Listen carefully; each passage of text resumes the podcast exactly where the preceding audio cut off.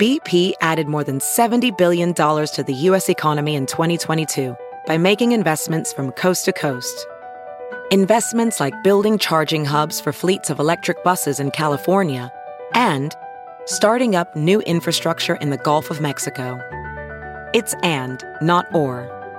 See what doing both means for energy nationwide at bp.com slash investing in America. Hey, friends, thanks so much for listening to the podcast. And we want to make sure that you know about all the other exciting ways to get more exclusive content from The Bill Press Show. We're on Patreon. Did you know that? On Patreon. So to go to Patreon, P-A-T-R-E-O-N dot com slash BP show to get videos that nobody else gets. All we ask is five bucks a month and you get access to daily commentary and every week – we put up a special interview just for our Patreon subscribers. Hey, it's a great way to support progressive media and get your hands on some fun, new, exclusive content. Thanks so much for supporting the show by going to patreon.com slash BP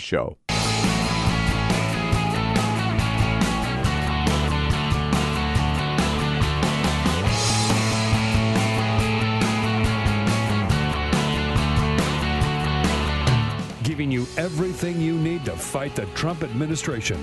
This is The Bill Press Show, live at youtube.com slash The Bill Press Show. Watch out, Apple, Google, and Amazon. Here comes Elizabeth Warren with a big sledgehammer. Hey, what do you say, everybody? Here we go. It's Monday, March 11. Can you believe it? Good to see you today. Hope you had a great weekend and are ready to dive into uh, another big week, another big news week. Every week is a big news week here in the Trump administration, in the era of Donald Trump, as short as it may be, and uh, hopefully uh, over even before the next two years are up. But we got lots to talk about, lots going on here in Washington, D.C., around the country, and around the globe. We start out in Washington and our uh, little perch here on Capitol Hill, just down the street from the United States Capitol building, with the news of the day from this end of, pardon me, Pennsylvania Avenue. Uh, what's happening uh, at the Congress, the other end of Pennsylvania Avenue, what's happening down at the White House, and around the rest of the country, around the globe. We'll bring you the news of the day and uh, look forward to hearing from you what you think about it all. Yeah, there is lots to talk about. Remember that big spa or that, not such a big, that little spa where Robert Kraft, owner of the Patriots, uh, was allegedly uh, hanging out uh, and engaging in illegal activities. Well, it turns out the owner of that spa was hanging out at Mar-a-Lago and bringing guests down there and introducing them to our president, Donald Trump. Yeah, what's going on? We're going to hear more about that you bet. Uh, her name is Cindy Yang. Cindy Yang? Yes. Remember that name. You're going to hear a lot more about it. Uh, it is a Bill Press Show. Remember, your comments welcome on Twitter at BP Show. At BP Show. Okay? Get ready to go. But first. This is the Full Court Press. All righty, just a couple of other stories making news. So remember, it was last month. CNN made the big announcement that they had hired Sarah Isgur. You remember her? Oh, yeah. All right, she's a former spokeswoman for, For Jeff Jeff, Sessions. Sessions Yeah. at the Justice Department and a longtime GOP operative. Well, CNN over the weekend announced They hired that- her as an editor. Exactly. Yeah. CNN announced that they are changing her title because she was originally hired, as you said, a political editor, and now it has been switched to a political analyst. So she is no longer going to be in charge of the editorial content Uh, on CNN, Thank God. which Yeah. is Yeah. smart. Although political analyst is still, I don't know why they keep hiring uh, Well, yeah, terrible you know. Republicans for these jobs. I guess Rick Santorum's not always available, right? I guess, right? Okay, I know you hate drones. Hate drones. Oh, I know you hate yes. drones. But here's a good drone story. A good There are, there are some good drones. Yeah, well, here's here's a case. uh, drone com- There's a drone company called uh, Flirtey, Flirtey, and they have received approval from the FAA to conduct drone delivery flights, where they take defibrillators to patients who are having a heart attack. Wow. So if you think you're having a heart attack and you call 911, obviously they want to get an ambulance Yeah, out to you yeah, as soon as yeah. possible. But what's faster than an ambulance? A drone. And they will deliver these defibrillators, these external defibrillators, to these heart attack patients to help stabilize them while the ambulance is on their way. Will work in some places. It won't work in a high-rise building, you know. No, in- certainly in- not. It won't work in big cities. Certainly not, but it'll, No. it'll, it'll work in a lot of places, Yeah, especially yeah. places where there are uh, Right. there's more rural population Yeah, or more yeah. suburban population. Right, right. By I the knew you'd find a way to get, to, to hate the story. well, I'm just saying, it's, yeah, it's just like delivering your pizza, you know, in a high Yeah. rise. It not doesn't always work. Yeah, it won't work. Um, I saw a story this morning about drones that bark, and they're being used to um, herd uh, wildlife. Uh, not Oh, wildlife, but like um, cattle. yeah, yeah, or sheep. Or so instead of a sheep dog, you have yeah, a sheep drone. Exactly. A yeah. sheep drone. oh And man! it, it keeps your herd in line, you know. Just uh, you know, I don't want to see any more sheep dogs lose their jobs. I don't know whether they're furry or not.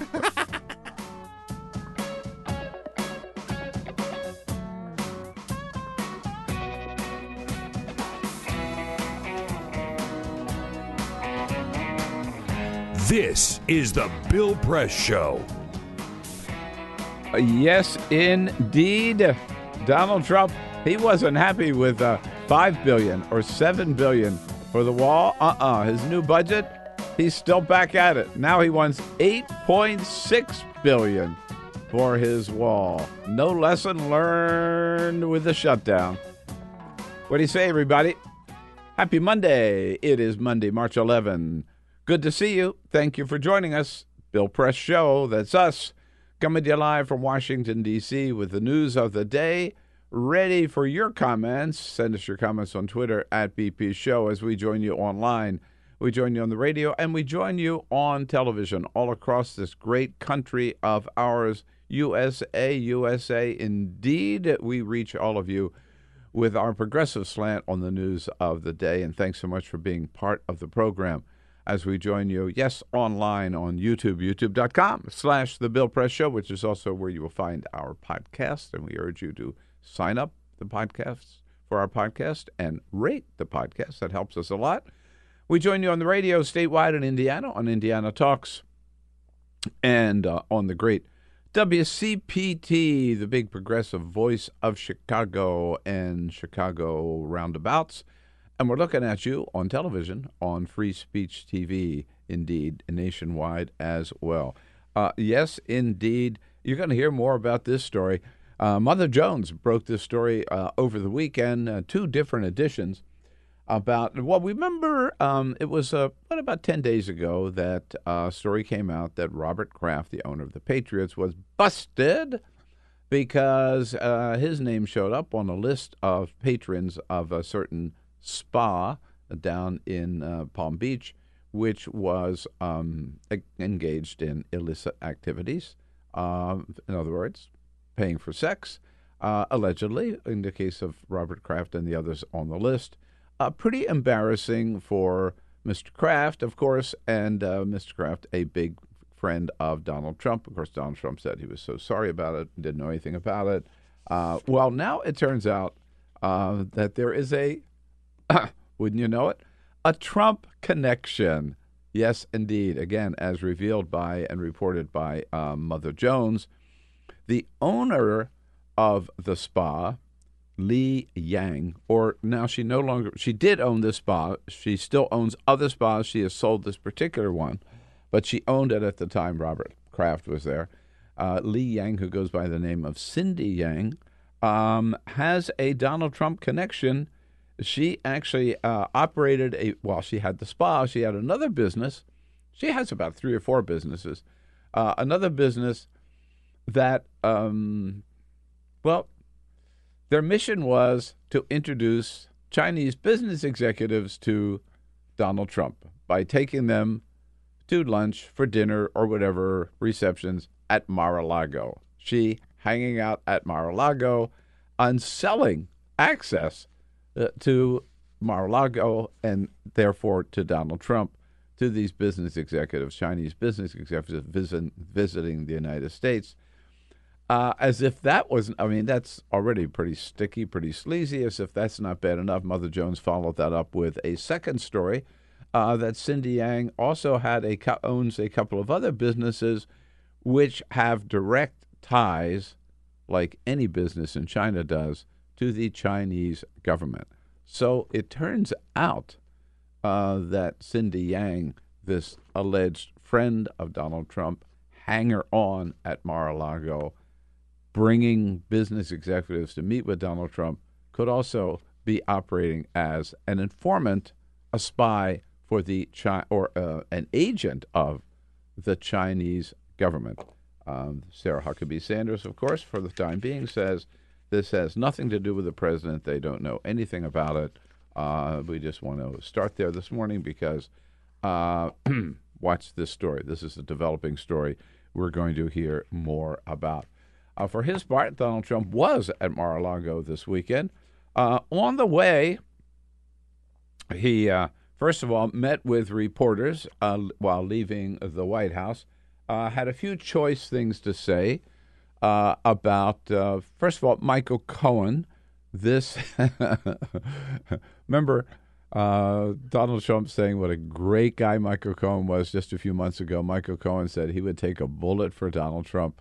Yeah, well, that little relationship has has uh, has gone up in flames. Uh, Donald Trump now saying he's a bad dude.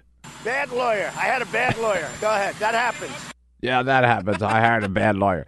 He was his lawyer for 10 years. He was his personal lawyer, his confidant, his partner in business deals, his fixer for 10 years. Oh, man. Uh, and Donald Trump says, I guess it takes one to know one. He's a liar. Michael Cohen lied about the pardon. I was a stone cold lie.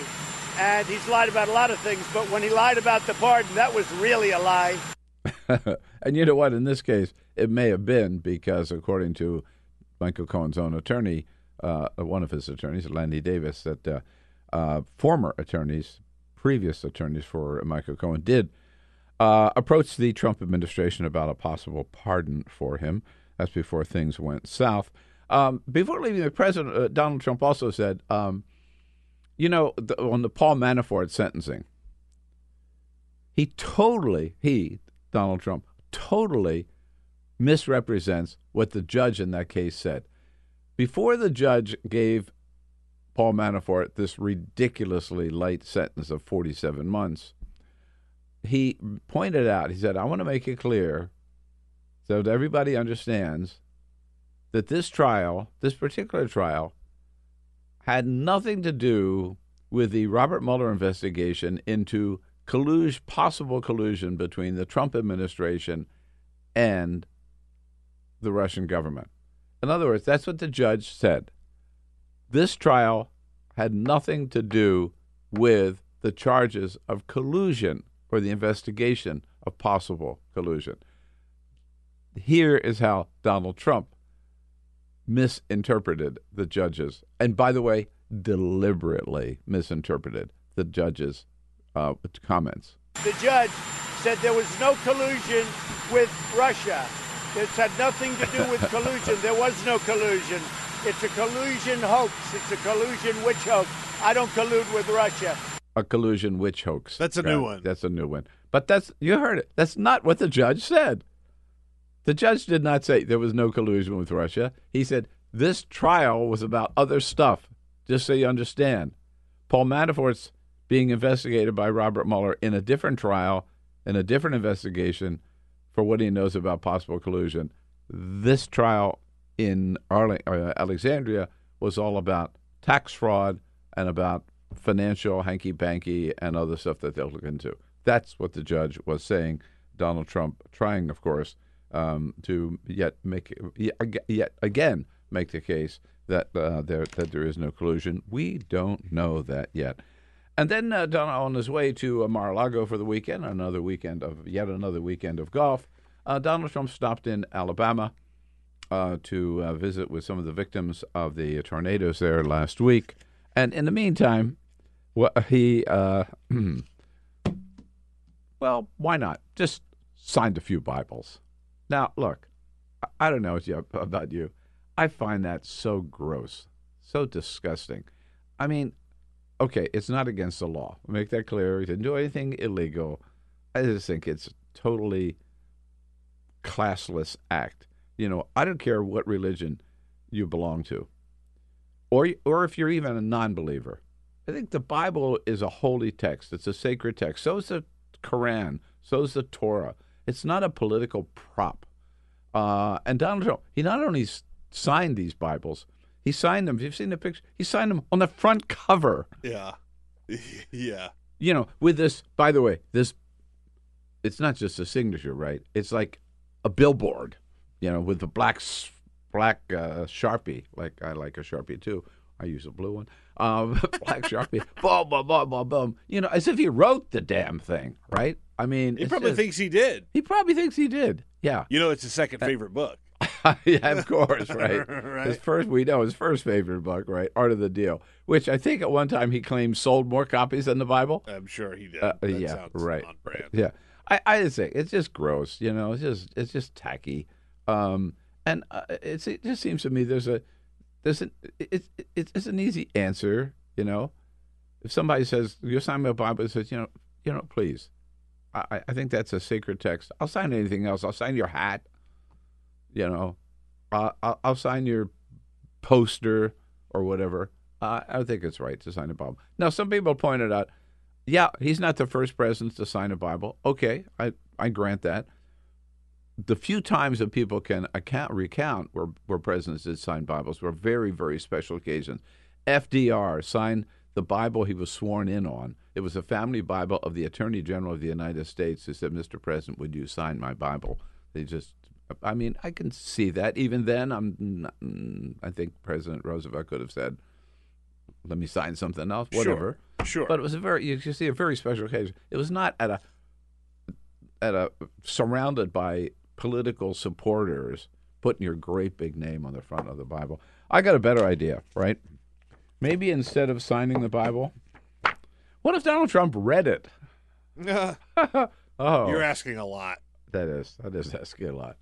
Uh, yeah, start with the New Testament, Mr. President, and uh, maybe you learn something. On Friday, um, oh, by the way, yeah, we're going to hear more about this uh, for the rest of the week. Uh, today, we are going to see, I believe it's today, the release of the Donald Trump budget for the next year.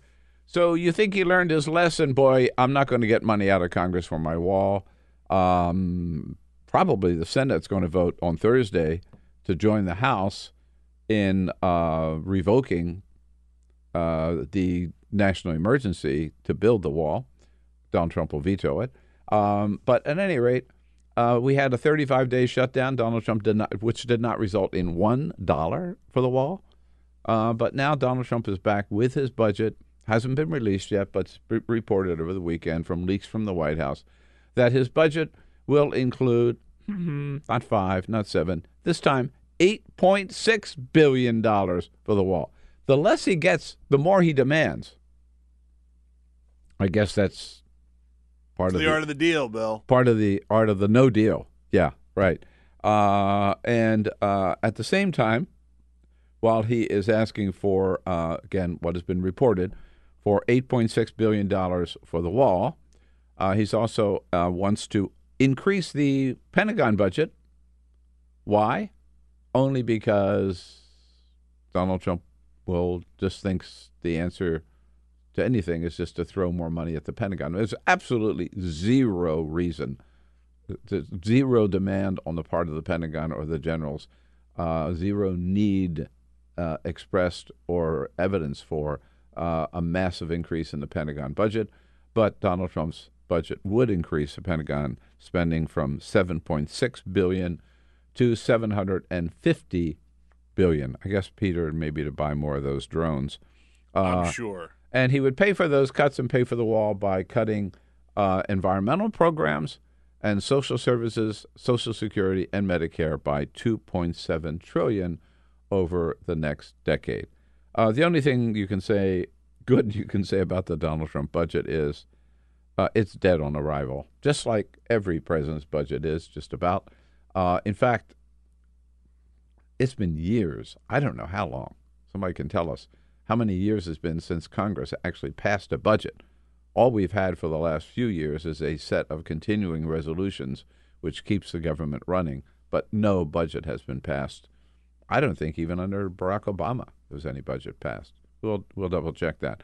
Uh, so so the president's budget is going to go nowhere, but it does show uh, for him what the priorities are. Uh, more money for the wall, more money for the military, uh, less money for average uh, Americans. On the um, on the congressional front, though, one bit of good news, and you know this kind of got lost. The House on Friday passed a hugely important bill called H.R. One. Uh, we talked about it a little bit. It was the number one priority for Democrats this year in the House. That's that. There's the name H.R. One, uh, and it really is a historic piece of legislation which encompasses campaign finance reform, ethics reform, and voting rights reform. Here is the uh, had 234 sponsors in the House, by the way.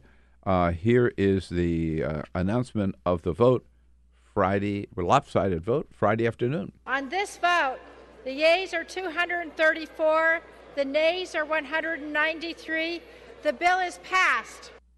Bill is passed, and as Speaker Pelosi says, this is something we are proud to uh, hang our hats on. This is, in our view, an historic day, a pivotal day, a day that will make a difference as we go forward. You know, I think it's true uh, that this does not have a prayer of passing the Senate. Uh, Mitch McConnell thinks uh, he, has been attacking it as a uh, as anti-democratic, anti-American. Uh, but I think it's important. It is important that Democrats pass this just to show that what who Demo- who Democrats are and what Democrats stand for. Uh, just just a quick summary of the um, major provisions of HR one. Important to keep in mind. As I mentioned, first, campaign finance creates a small donor matching fund system for congressional and presidential candidates. In other words, public financing for campaigns, getting away, getting the campaign, big campaign contributions entirely out of the system, expands the prohibition of foreign political donations, uh, and requires super PACs and dark money groups to make all of their contributions public, total transparency. Major, major campaign finance reform ethics reform. Get this mandates that presidents and vice presidents, candidates for those offices, release 10 years of their tax returns. Makes it a law that if you're running for president or vice president, you must release your tax returns. Also creates an ethics code for the Supreme Court, which, believe it or not, does not exist, and bars members of Congress from serving on corporate boards, which some of them do getting extra income. Again, very significant campaign uh, ethics reform. Voting rights. Uh, here's maybe the, the most sweeping.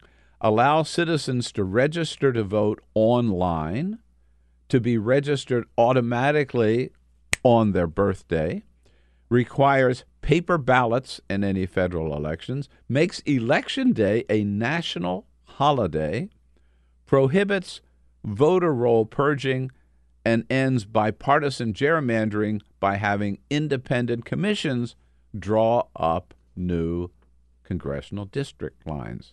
Uh, so no more gerrymandering, uh, gerrymandering um, because the, the, legislators will not be drawing the rules. Those things, are, if you add those three together, I mean, it's huge. huge. I mean, you know, we we've talked a lot about how Democrats have sort of uh, given up the fight over voting over yeah, the last right. yeah decade or more. Uh, mm-hmm. and look, this is a great step into fixing that problem. Yeah. The Republicans sort of ran laps around them for a generation. Yeah. You know, and uh, I was uh, uh joining our our good friend uh, Julie Mason on the Sirius XM Friday afternoon, and she and I were debating this back and forth about whether Democrats are just wasting their time passing legislation like this when you know it's not going to pass the Senate. Absolutely not. They're not wasting their time.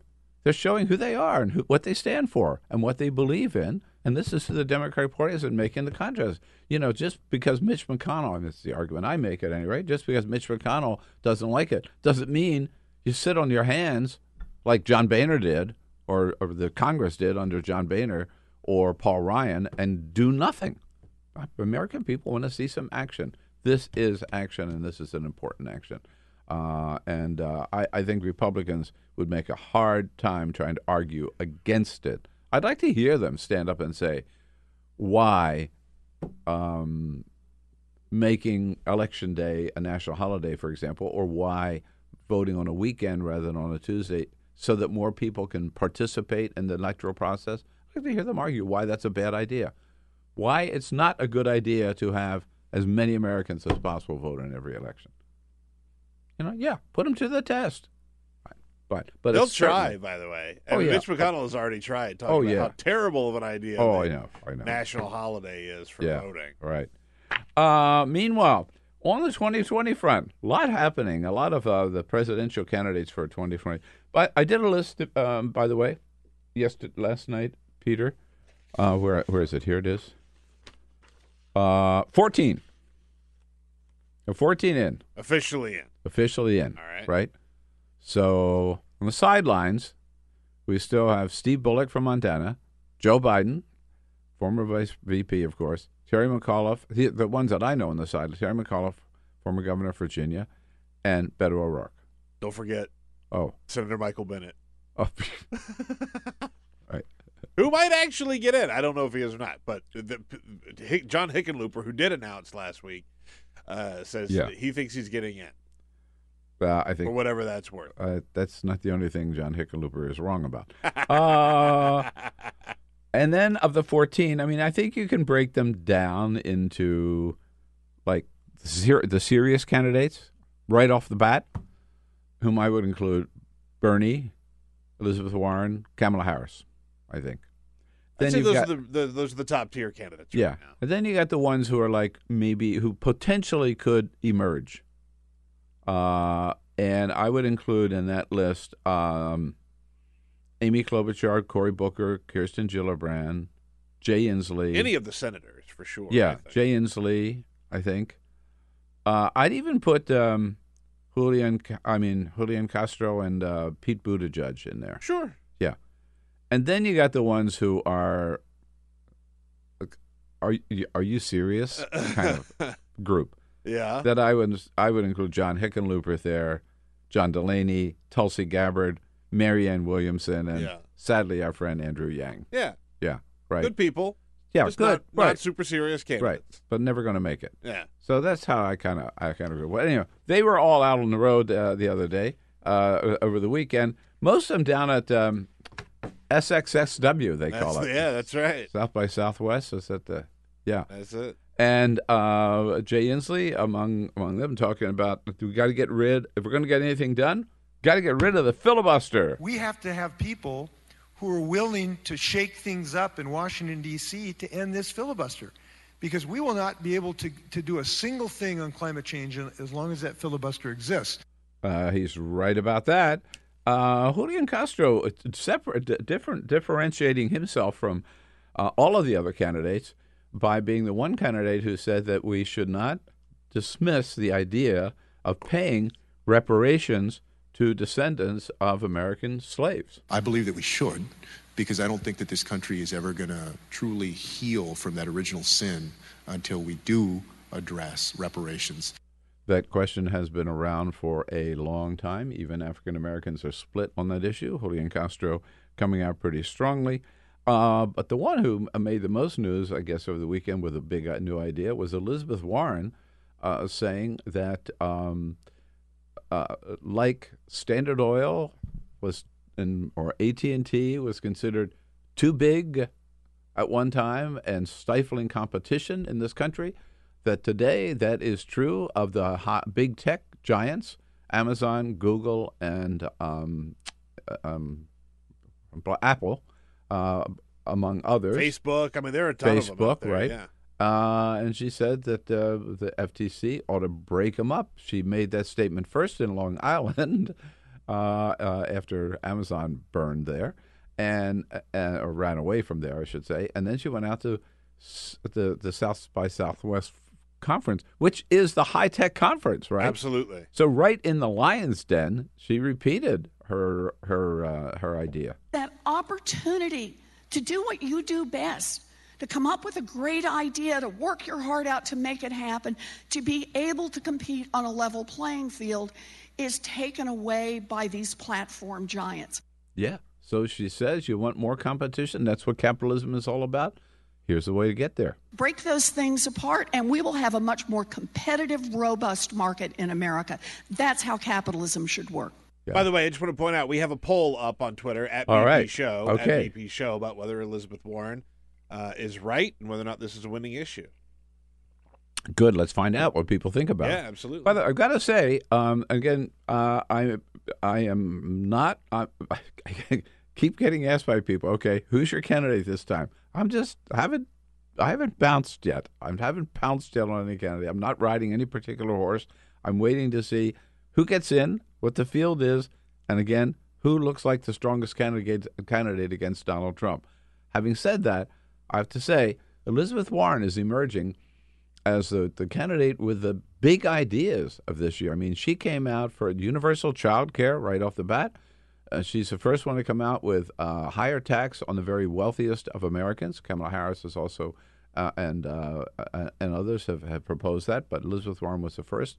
And now this idea of breaking up the the, the big high tech companies. Uh, so she's she's the she's I think the front runner in terms of throwing new, big, bold ideas out there.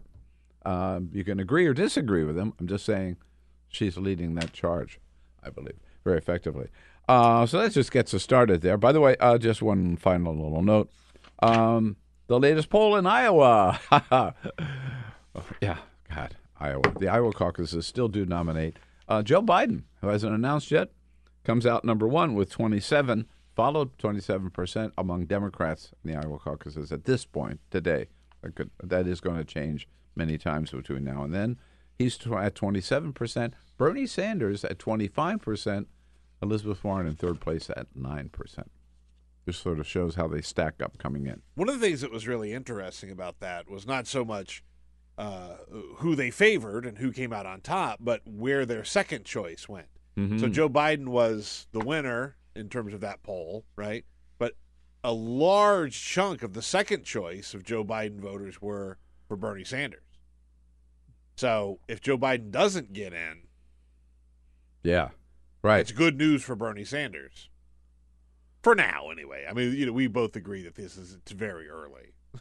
Too bad we don't have that tier voting like they have in San Francisco. Yeah, right? You get to vote for your first and your Yeah, second. yeah, exactly. As we mentioned, one of the things in the president's budget, he wants to pay for the wall and pay for more military spending by cutting environmental programs, cutting environmental spending. What's the latest on the environment? Our good friend Collin O'Mara from the National Wildlife Federation joins us in studio coming up next. A little bit later, Elena Schneider will be here from Politico to give us a rundown on 2020. And then Xochitl Hinojosa from the National Democratic Committee on why the DNC has banned Fox from any of the Democratic debates this year.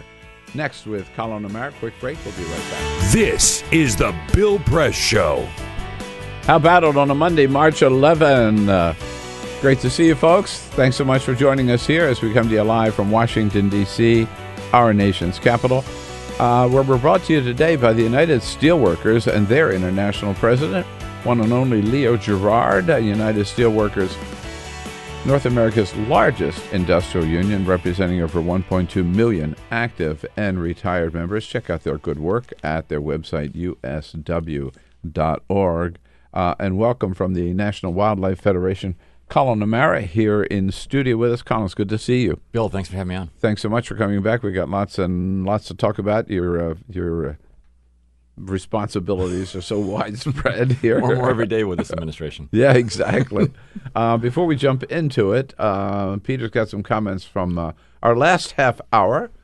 Yes, Uh, indeed. Yes, indeed. We're on Twitter At BP Show, at BP Show. I mentioned before we took a break there, uh, we have a poll up. Do you agree with Elizabeth Warren that big tech companies like Amazon, Google, and Facebook need to be broken up? The poll is very young, uh, so we don't. There's not a ton of votes yet. So go there and make your voice heard. Uh, but as of right now, 72% of you say yes, no, 13%, undecided, 15%. So overwhelmingly, people agree with Elizabeth Warren. A couple of comments on that, by the way. KG says, uh, in terms of the big issues, think about Elizabeth Warren, Jay Inslee as the ticket for Democrats in 2020. Any thoughts, Bill? Uh, well, two big thinkers. Yeah, yeah, for sure. And Absolutely. Two great leaders, right? Absolutely. Also on HR one, this is a sad comment, but I think it's probably true. Mitch McConnell won't even bring HR one up for a vote, and the media will make it die. So they'll just stop covering it. Mitch McConnell's not going to bring it up for a vote. Also, uh, Sad but true, but not a reason for, again, not acting. Certainly Right. not. Yeah, no, that's right. And uh, Go Beckley, Go Beckley on uh, Twitter says, "Bill, did you hear what Donald Trump got on his SATs? Catch up. Oh. That's what he got on his SATs." If you have a comment on any topic at any time, find us on Twitter at BP Show. All right. Uh, yes, keep those comments coming. We uh, enjoy hearing from you. So, um, overall, I just saw this morning uh, the president wants 8.6 billion, Collin, out of his uh, in his uh, budget, which hasn't been released yet, but leaks from the White House, uh, and um, another 50 billion, I think, for the military. Uh, but he wants to cut two point uh, no, mm, 2.6 yeah 2.7 trillion out of domestic spending, of course, including money for environmental programs. I mean, like at a, at a time when we've seen record forest fires, you know, hurricanes, we've seen we have drought conditions in the west. We have you know a bunch of species at kind of the point of extinction. They're cutting the very collaborative program, proposing you know cut, cutting the very collaborative programs that are necessary to make communities safer and more resilient.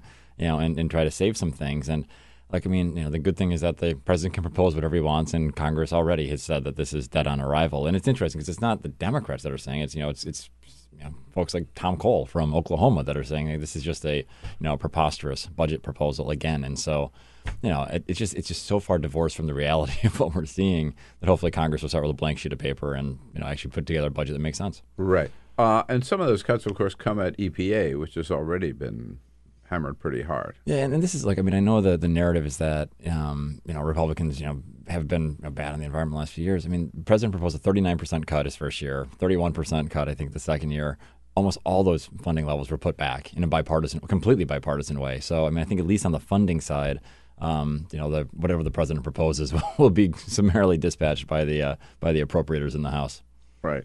Uh, I, I, I was uh, trying to remember earlier how many years it's been actually since the Congress, uh, either under Obama or Trump, have passed a actually passed a budget. Right. It's just been a series of continuing resolutions for the most part. Yeah, it's, last year. I mean, so we actually had one. We had We did. We, had a Oh. final deal. Yeah. Um, you know, it was painful. Yeah. it, was, it was painful to get there, but the um, yeah. I mean, so I think you know the opportunities for some level of bipartisanship is there as they're you know, warring over other issues. And you kind of know when the bu- president's budget is released that the final budget is going to look nothing like what comes out of the White House. Right. No, exactly. And I think in this case, you know, they'll start with last year's levels. They'll try to plus up some things, and obviously the um, you know under Speaker Pelosi, they'll try to you know have a more democratic kind of imprint on the on the budget and, and in areas like immigration, hopefully the environment, and some others, and infrastructure. Um, but you know, again, again, he can propose whatever he wants, but they're just not going to take it seriously. Have we seen any improvement in, in from from an environmental policy point of view uh, in the new leadership of EPA and the new leadership of Interior, with Pruitt gone and Zinke gone? I mean, it's hard, right? Because it was it was so bad um, under under Scott Pruitt. I mean, I think Andrew Wheeler has been um, more deliberative. I mean, the stuff he's putting forward is more likely to stick in the in the courts compared to you know, most of the things that Pruitt tried to do will be be defeated. Well, that could be good or bad. Yeah, exactly. And then I think you know there's places where you know related to a very small number of chemicals, a very small number of you know policies, he's sort of done the right thing. But then you could compare that to him under uh, undermining the rationale for like the mercury rule that helps you know make sure kids' brains don't you know develop in bad ways. Um, the fuel economy standards is still a big fight with California leading the way.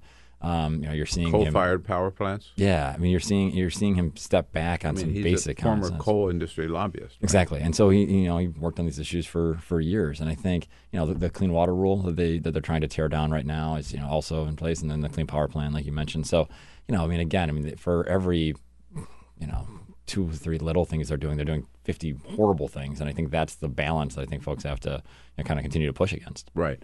Uh, and in interior, is there still this effort to, um, for example, national monuments, national parks. Uh, we have too many of them, God, and some of them are too big. Yeah, I'm sure there's no clamor among the American people for that, but No, and no support at all. And in the um, you know, obviously the big underpinning of the 887 billion dollar outdoor economy we have in this country.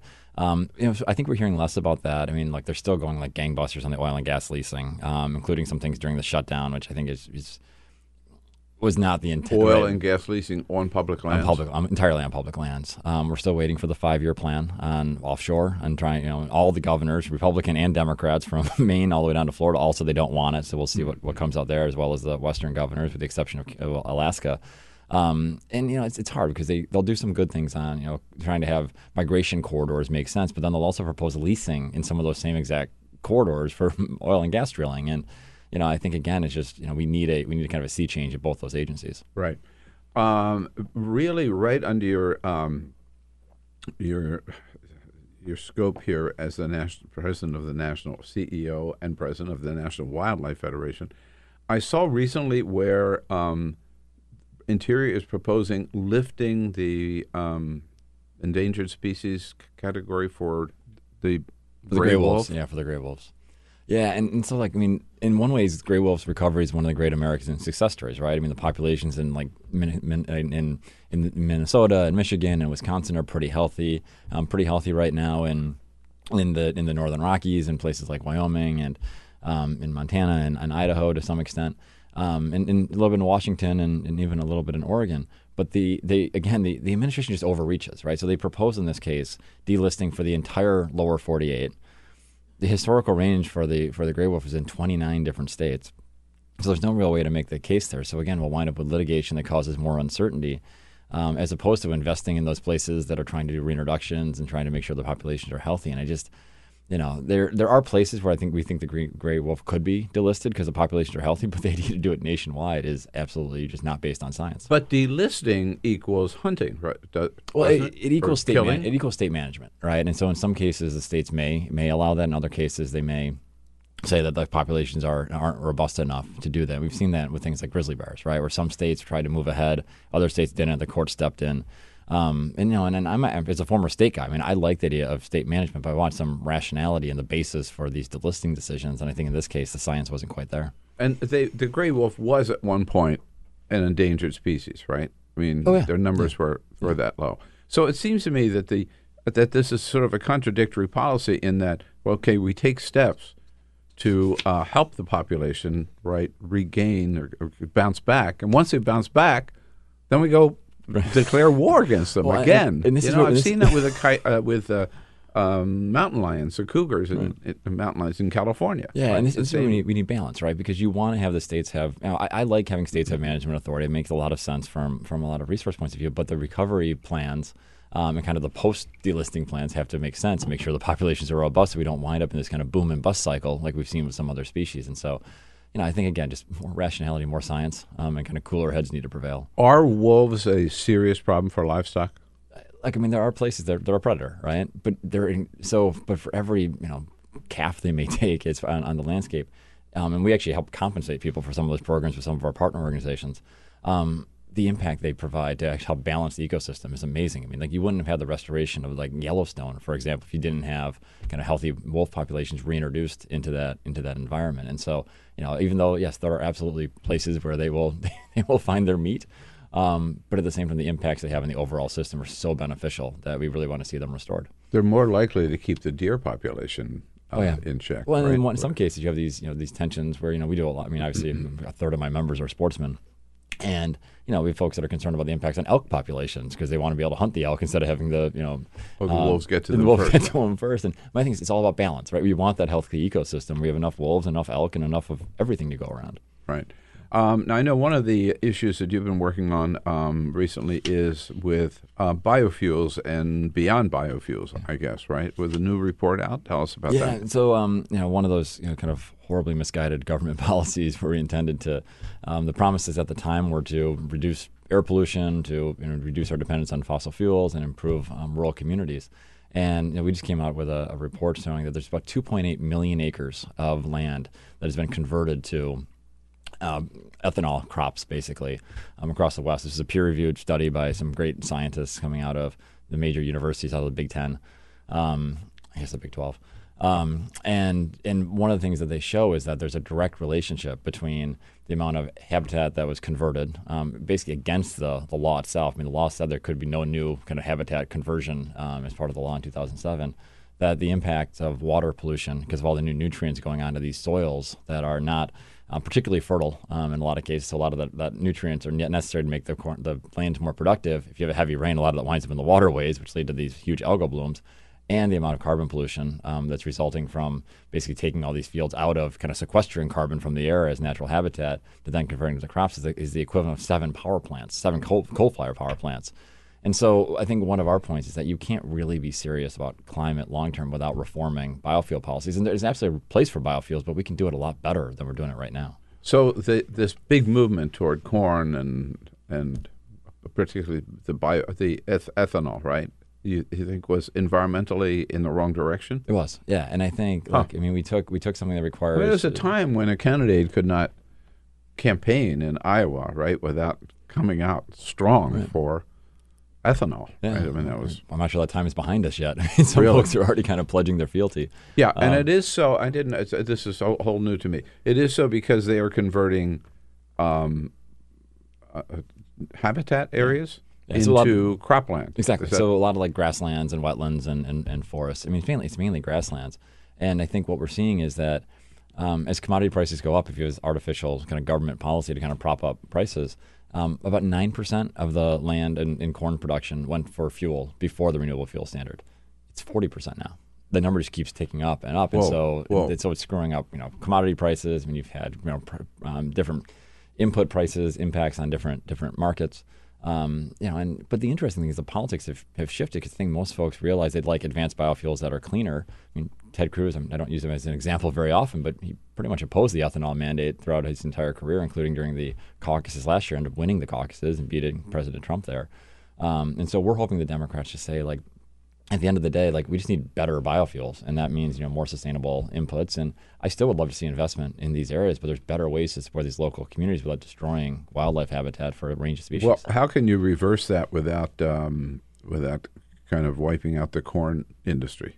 I think a lot of it's about it's. So I mean, we worked really closely um, with all the all the farm groups on the Farm Bill, right? And there's a lot of places where you know diversifying crops and having you know better, more sustainable practices can actually have more value add, so they have higher prices for other commodities than they could for for corn. Um, there's also a, a range of other um, you know crops that could be much more beneficial to the to the environment and much more have much less kind of carbon pollution.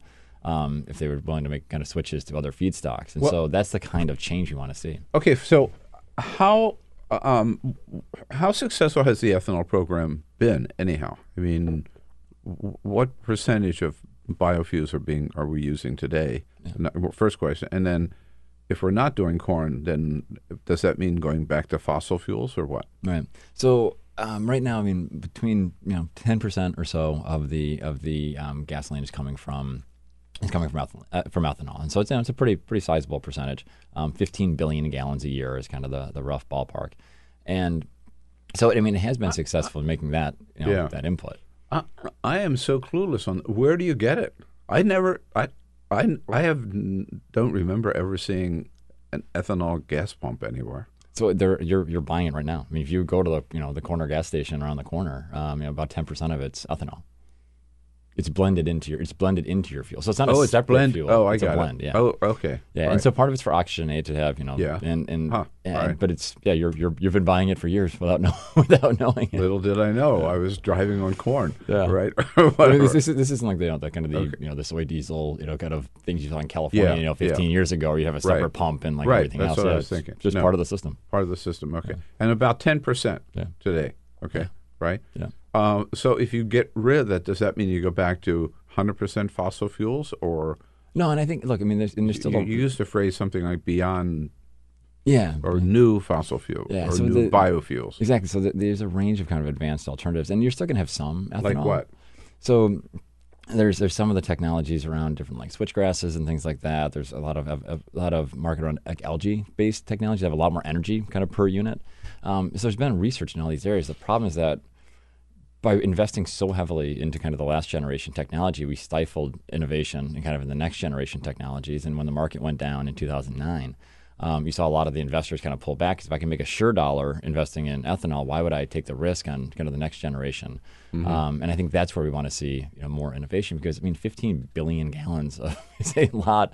You know, 2.8 million acres is you know two, two times the size of Delaware, right? I mean, it's, it's a massive amount of Wow. of land that we've you know, taken out of taken out of habitat for for this ever insatiable government mandate. Right. Um, so is this something that the uh, National Wildlife Federation, in addition, uh, i working with other organizations, is going to be trying to uh, make a case for this among uh, candidates who are Yeah, I mean, look, I mean, we want crisscrossing Iowa looking for votes? You know, I, I think we want to. I mean, it's funny you mentioned the United Steelworkers. Leo Gerard's a good buddy of mine, and Yeah. and you know, and I think we just want to make the case that saying, look, like we understand the pressures when you're in Iowa, but don't forget about you know the habitat that's being lost. In his case, don't forget about the folks that you know work at some of the other facilities that are impacted by this policy. So you know, if you're, if you're don't don't you know write off communities in, in like a Delaware or a New Jersey or a Pennsylvania because you're you know stumping for votes, trying to keep oxygen, um, trying to keep your campaign alive in, in Iowa um, and just saying there's all these unintended consequences that need to be thoughtful. And again, we just want reform. We're not calling for repeal. We just want to see the program Yeah. reformed and make sure we're not destroying you know good habitat in the process. and what response are you getting from the agricultural community, from farmers? It's interesting. So, I mean, the folks that directly benefit, you know, are you know, obviously concerned. They want to make sure there's some viable alternative because they're just trying to make, they're just trying to you know, put food on the table, literally. So, um, you know, and but folks outside of kind of the corn industry all think that this is one of the bigger, you know, kind of bigger boondoggles that's kind of distorted markets um, and really. Um, just not had the desired impacts on a bunch of different fronts. And just so we're clear, this is um, this this is private lands, right? I mean, we're not talking about pu- public lands, For the most part, yeah, for the most part, yeah. Right. Right. Um, one, uh, maybe the biggest um, environmental uh, proposal that we've seen in a long time uh, goes under the rubric of the Green New Deal, right? Yeah. Um, which, of course, Mitch McConnell and Donald Trump and other Republicans, their only response to it is poking fun at it, right? Right. Make, trying to make a joke of it, right? Mitch McConnell said they're, they're trying to get rid of cow farts. You know, that was his enlightened response to it. Um, well, he's from Kentucky. Uh, what What do you think about the Green New Deal? Is it realistic at all? Is it Look, I- pie in the sky, or is it you know something that that's, that's achievable? So I think the um, the signs couldn't be more clear that we have to act immediately, right? I mean, like we're we're pretty far behind the eight ball right now, and this you know this idea that we have to take dramatic you know kind of action over the next twelve years is is the right you know kind of time frame. Um, I think the one place we've been trying to add kind of value into the conversation is saying this transition matters and it affects everybody differently. So I mean, if somebody that's in a you know a West Virginia community that's heavily fossil fuel dependent is going to is going to feel the transition very differently than a place like in New York, where you know a lot of the power is already coming from hydro or nuclear or renewables um, or natural gas, and so thinking through this transition piece is going to be incredibly important. At the same time, we have to think through the the way in which clean energy is manufactured, right? You know, if you want to build a wind turbine, you need you need iron, you need steel. If you want to build a solar panel, you need copper. If you want to build electric vehicles, you need lithium. These are all things that have to be mined. And so, you know, we're doing a lot of work with the unions right now, trying to make the case that there's actually more jobs in this transition. Now we have to make sure the jobs are well paying because one of the things we're seeing right now is that, you know, a fossil fuel job might pay sixty or eighty thousand dollars a year some of the solar guys are paying like twelve to fifteen dollars an hour, which is you know twenty four to thirty thousand dollars a year. Mhm. Yeah. And so you know we have to make sure that workers in these states are going to be most affected. Often our states are already have high unemployment, right? I mean, the highest unemployment in the country right now is West Virginia and Alaska. Um, and so I just want to make sure we get the people piece right. The science piece is very well, and the technology is actually moving along.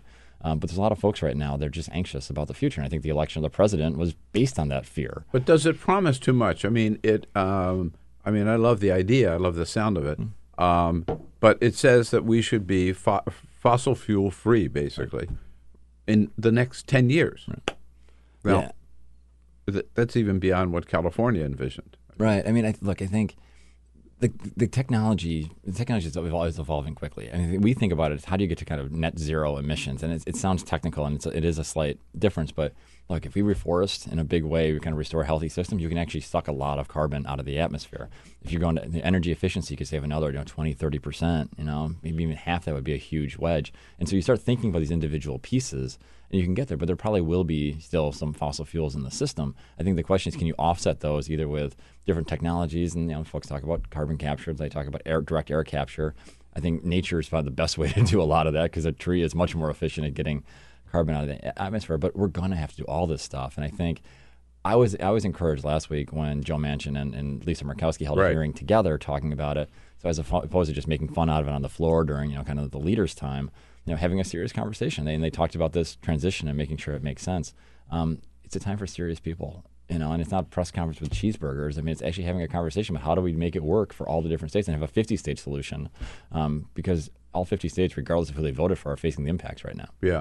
No, I'm glad you mentioned that. It didn't get enough attention. Uh, Joe Manchin and Lisa Murkowski coming forward saying from our two states, very energy or energy dependent, right? That we think climate change is real and we've got to act on it in a bipartisan fashion. Yeah, and take it- some bold action. I think it's huge because I mean, I mean, look, I mean, at least I mean, Senator Murkowski is facing more impacts than almost anybody else, given the, the erosion and the, and the and the melting, and Joe said flooding Right. and all kinds of impacts. So this is a huge issue. It's all part of the National Wildlife Federation, great environmental conservation organization, uh, deserves your support. NWF.org, right? Yes. NWF.org with the leader under the leadership of Collin O'Mara. Hey, Collin, thanks for all that you're doing on many, many fronts. Thanks for coming in this morning. Good. Thanks, Bill. Thanks for having me. Hey, when we come back, Elena Schneider joins us. Back to politics from Politico. This is the Let's. Bill Press Show. Hey, friends, don't be a stranger. Keep up to date with all of the Bill Press Show happenings around the clock on social media. Here's how you can follow us on Twitter at BP Show or on Facebook at www.facebook.com slash Bill Press Show and on YouTube, youtube.com slash The Bill Press Show. And remember, if you haven't already done so, make sure to subscribe to this podcast on iTunes. And while you're there, please rate and review the show. That means a lot to us. And thanks so much for your support.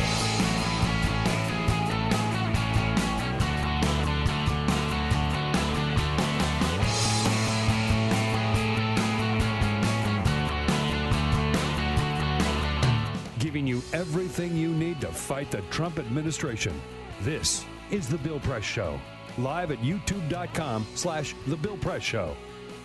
Okay, if you are Apple or Google or Amazon, watch out. Here comes Elizabeth Warren with a sledgehammer, ready to break you up. Hello, everybody. Here we go. Monday, March 11, the Bill Press Show, live from our nation's capital with all the news of the day uh, from a progressive point of view, of course. That's who we are. Uh, your um, morning progressive look on the news of the day coming to you nationwide on the radio and television and online. And uh, look forward to hearing from you and your comments on the news of the day. Send us your comments on Twitter, of course, at BP Show. Uh, with lots and lots to talk about. Hope you had a good weekend, by the way. Uh, this is going to be a busy week. The House, uh, the Senate, rather, will be voting this week on that resolution to nullify, uh, overturn, reverse, if you will, negate the president's um, uh, declaration of a national emergency. Uh, the Senate leadership, uh, Republican leadership, has acknowledged that it will pass the Senate. There's no way that Mitch McConnell is going to be able to um, block that from happening. Uh, that's happened on Thursday. And in the meantime, the House sending over to the Senate a very sweeping measure called H.R. 1, which deals with campaign finance reform, ethics reform, and voting rights reform. Uh, Mitch McConnell says on that one, they're not even going to get a vote.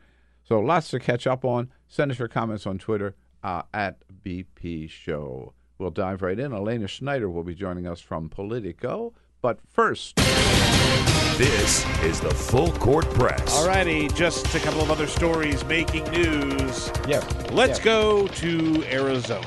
They're, they're at the Wildlife World Zoo Aquarium and Safari Park. Oh, yes. Uh huh. I know where you're going. Uh-huh. Yeah, this story, I I love it and hate it. But there was a woman who wanted to get a picture of the jaguar, which you're allowed to take pictures of animals at the zoo, except the problem is Yeah. she wanted to get up close. Real So she close, jumped over a barrier Yes. to get into the enclosure where the jaguar was, and the animal did what the animal does. It Yeah. attacked the woman. Uh, she's going to be fine. Let's just be It clear about clawed that. Clawed her through the fence. Clawed her, cut her arm, uh, and she has a, a fairly serious laceration, but she's going to be okay. Uh, just going to Yeah. get stitches, right? Uh, but this is just another reminder don't be dumb. Those barriers were there for a reason at the zoo. Don't climb over them. I'll tell you the best part of the story. First of all, she went to the zoo yesterday and apologized. Yeah. As she saying- should have. As she should have, saying, I was dumb. I should never have done that. What I loved was the zoo director who said, No, we are not going to euthanize that animal. Of course not. She, those barriers are there for a purpose. Yep. And if a person is dumb enough to cross that barrier, we're not going to kill the animal. Amen. Right. I think that's Good for him. He's my hero. I think that's great. Yeah, absolutely. Dumbass. Okay. Don't jump over the barrier. Okay, so we have a problem, and, and on this planet, we have a lot of people and not a ton of food to feed everybody. Right? This is a problem. We're running out of more resources. So, uh, you, if you had crickets, people eat crickets, right, as a source of protein these days. I have That's never thing. eaten a cricket. Well, that's the thing. People are eating crickets. They put them into like power bars, energy bars, all this Not type of my stuff. power bar. No, no, no. Well, Purina is actually experimenting with new proteins that they're putting into dog food, including crickets and Asian carp. Now, the Asian carp is an invasive species, and we got that problem with a lot of. So they're, they're putting those in the dog food, and the crickets are much easier to raise and cheaper, more affordable than, say, you know, beef or other things they're putting in the dog food. So they're experimenting, experimenting with cricket dog food. I, know you don't have a dog, but would you give that to your dog? Sure. I don't. I don't have a problem with cricket dog food. I just have a problem with cricket Bill Press uh, food. That's the problem. That's the problem. Uh uh Well, we'll see if Purina rolls this out, but they are they confirm they are experimenting with it.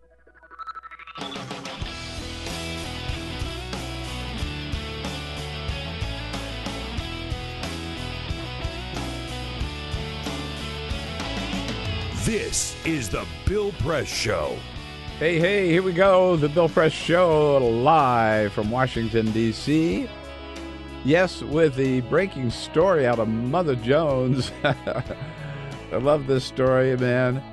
You heard a couple of weeks ago about Robert Kraft, the head of the Patriots, being uh, nabbed in a sting operation down in Palm Beach, Florida, where uh, the what was it, the uh, Asian Orchid Asian Spa or whatever, uh, accused of, uh, con- of taking part in uh, illegal sex trade uh, at this illegal activities at this uh, at the spa. It turns out, according to Mother Jones, that the owner of that spa, a woman by the name of Cindy Yang, uh, is a frequent uh, guest uh, at Mar-a-Lago. Not only that, she owned a little business, uh, the mission of which was to take Chinese businessmen visiting the United States, taking them to Mar-a-Lago to hang out with the President of the United States. She was selling access to the President for these Chinese businessmen, uh, maybe before or after they had visited her spa. Who knows? Watch that story. It's going to get more attention. Uh, and one little uh, tidbit here, which we didn't have didn't have a chance to in the last hour, is, is that a little um, confusion over whether or not Donald Trump called Tim Cook, the CEO of Apple, Tim Apple.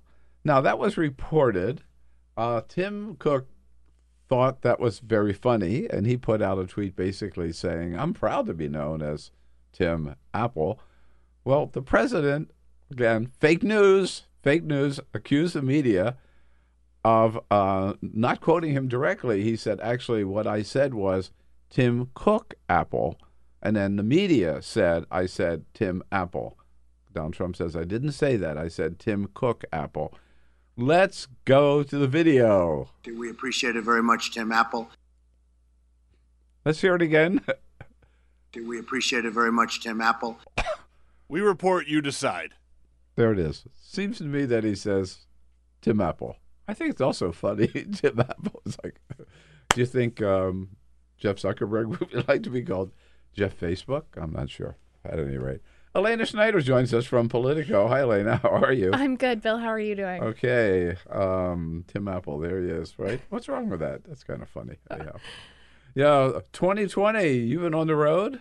I've been on the road. We'll be on the road again. So yeah, the the, the season has already started. Did you think it would start this early?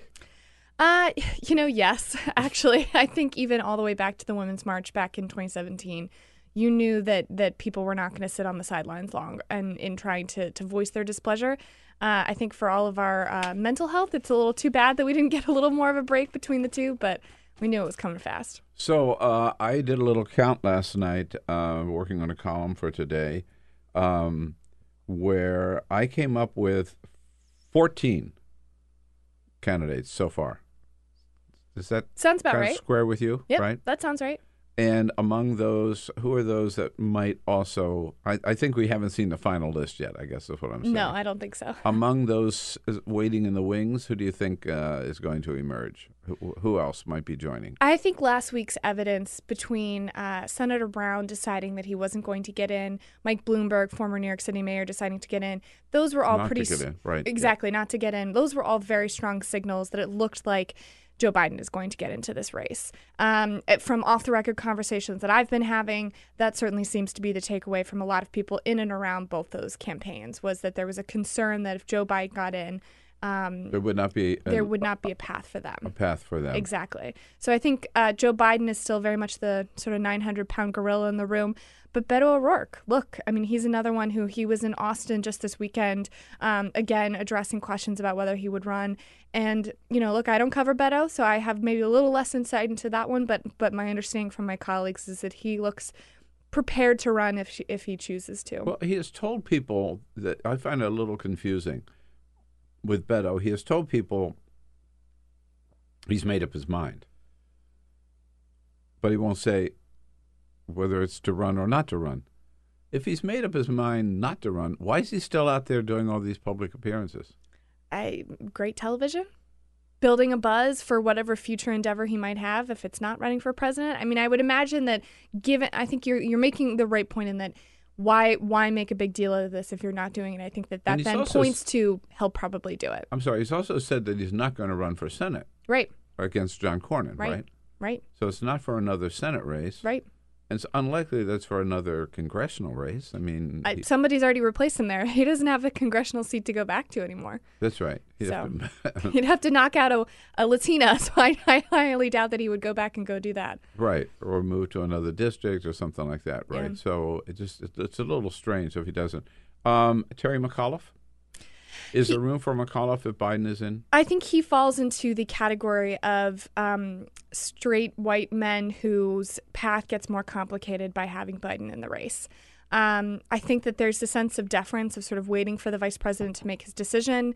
Um, and again, I think the signals last week pointed to it would come sooner rather than later. And I, I think Terry McAuliffe falls into that category. Look, I could be wrong. There is a time where at, at, at a certain point, the more people who get in, the greater your chances are potentially of, of going forward. So he might still see it as a possibility, but I think I'd still put him in the category of people whose chances um, get slimmer by having Joe Biden in the race. Would you put Steve Bullock in the same category? Uh, no, I don't think I would. I think Steve Bullock is somebody who, um, you know, we reported last week, we got the scoop, uh, colleague of mine, uh, that Jen Ritter, who ran Jared Polis's campaign in 2018, she's a really well liked um, Democratic veteran operative. She was hired by Big Skies PAC, which is sort of the group aligned with Steve Bullock. And we know, we've gotten very clear signals from him and his team that they need to wait until the legislative session in Montana ends, which ends in April. And I think the expectation is a decision will come after that. But hiring Jen Ritter is a pretty strong sign that you're planning on getting into this race. So I think that he's somebody who, um, in part because he's a governor, in part from he's you know he's from out west, he feels like he represents maybe a different lane than than somebody like Terry McAuliffe or Sherrod Brown uh, might see for themselves. Right. So, um, for the moment, the only person that we have from, um, well, I guess two from so-called flyover country, right, are Pete Buttigieg and Amy, Amy Klobuchar. hmm That's right. So maybe Montana well, falls into and that John, category. Jo- and John Hickenlooper as well from Colorado. right. Okay. Yeah. right. Although he didn't do himself a lot of any favors last week. No, he's had a, a little bit more of a bumpy rollout. Um, but you know, I think that that also can be expected, and that's also a benefit of having 14 people in the race is that even a blip that you might have, mo- people move on to the sort of the next story, the next blip that some other candidate has. Um, so I think we're going to see a little bit of, of people warming up to that role, and it takes time. Um, I don't think running for president is an easy adjustment to make. Um, Right. But yeah, no, that was a not being able to call yourself a capitalist or not really having an answer answer to that is, is a little problematic, given that he owns businesses. Uh, of the 14, who do you think, um, uh, from your reporting, leads the pack so far? And it can be more than one. I mean, it sort of depends on on how you how you frame. I mean, what what sort of litmus test? I mean, I think in name recognition, Joe Biden and Bernie Sanders certainly are still holding. Joe's, Joe's not in yet. Oh, but- fair, okay. so are you saying just to the people who are in? Yeah, yeah. Then I would take it sort of as a staff organizational structure. Um, Elizabeth Certainly, to your point, Right. Name ID, Bernie Sanders. Name ID exactly matters a huge amount, and Bernie Sanders is someone who has maintained that, and and certainly the number that he was able to raise, ten million over a week or something like that. A huge chunk of those were new donors. That's a huge, huge sign that he is going to be a massive force in this race. And um, so I think Bernie Sanders has to be amongst the top one or two, three up there in part because of that. Uh, Elizabeth Warren has incredibly strong staff. That's not everything. Um, and if you'll remember, Scott Walker hired a lot of really good people right at the early outset, and it sort of grew too quickly, too fast, and then he had to pull out right away. Um, I'm not saying that's happening with Warren, but you know, staff isn't necessarily everything. But she certainly has a very strong staff. And look, I think Kamala, in a lot of ways, got a lot of the media attention, a lot of sort of the shine and excitement around somebody that people weren't as familiar with. I mean, people Mhm. are more familiar with Sanders and Warren over the last couple of years. They're much Mhm. longer, sort of national figures. And she came out, and I think, in a really splashy, um, exciting way for Democratic voters. So I think she's somebody who has had some of the best rollouts Mhm. of any of the candidates. So, look, it's a tough question to sort of this far out gauge it, but I think those three right now seem to be having a really good moment. No. Yeah. Uh, now, I mentioned earlier, um, I, I think you can break them down.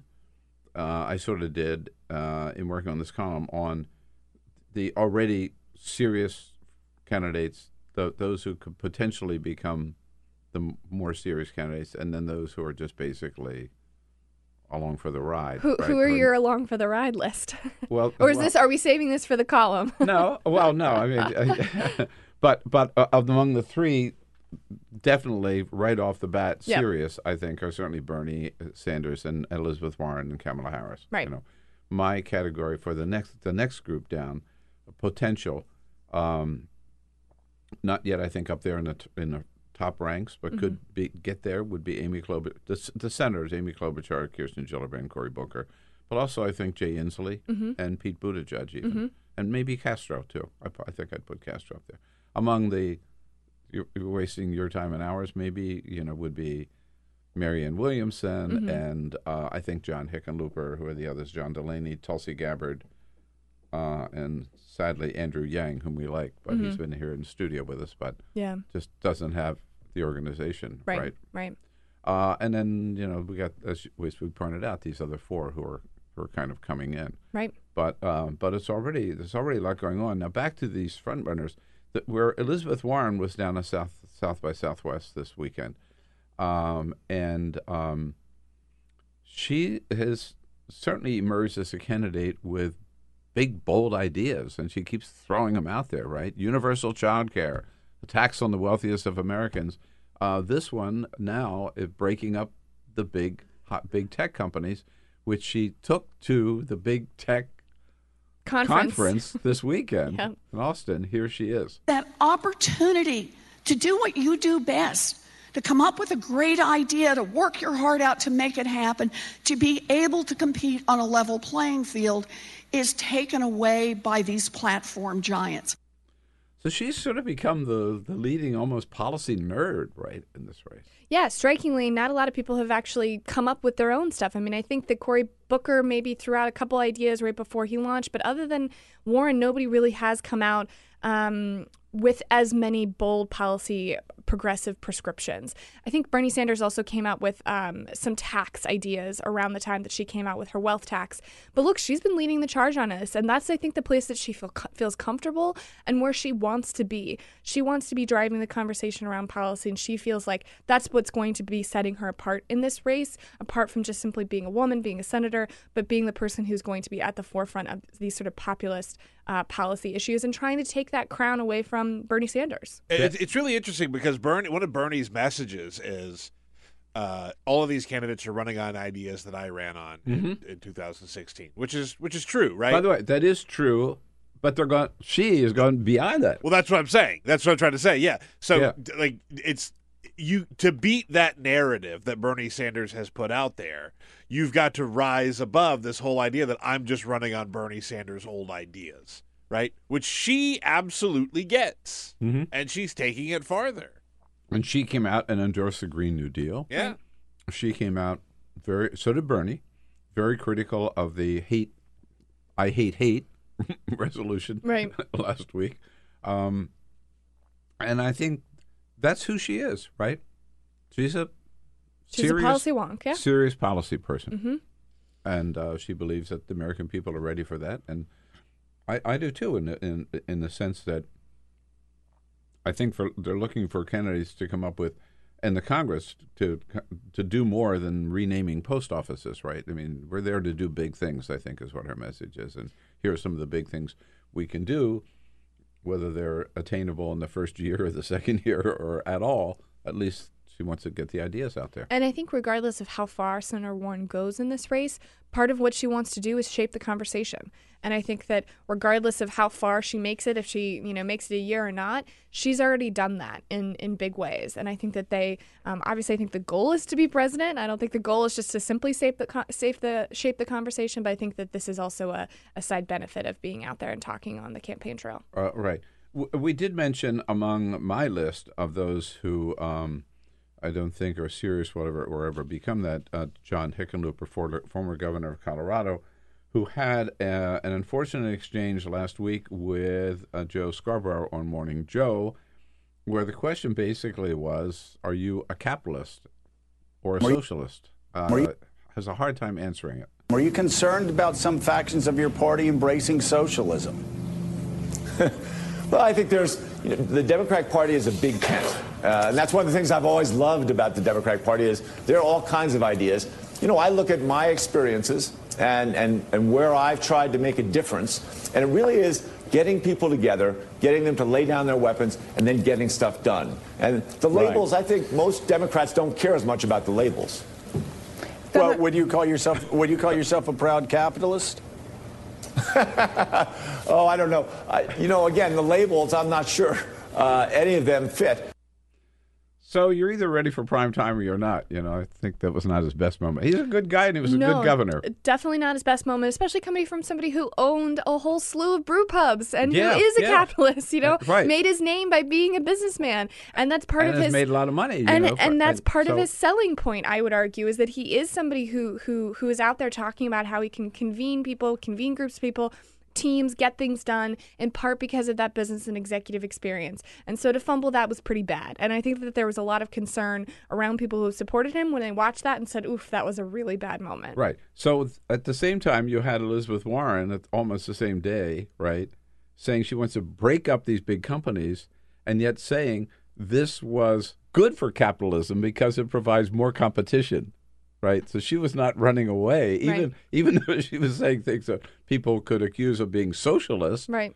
She was selling it as and talking about it, which I think correctly, as a benefit. You know, making saving capitalism, if you will. Well, I think she sort of tried competition. I think she's tried to rebrand it as I think she called herself. I think it was a accountable capitalist or something like that. She had an add add an adjective to sort of uh, explain a bit as to because she's not trying to be Bernie Sanders. She isn't a socialist. She isn't um, Ocasio Cortez saying throw the whole system out.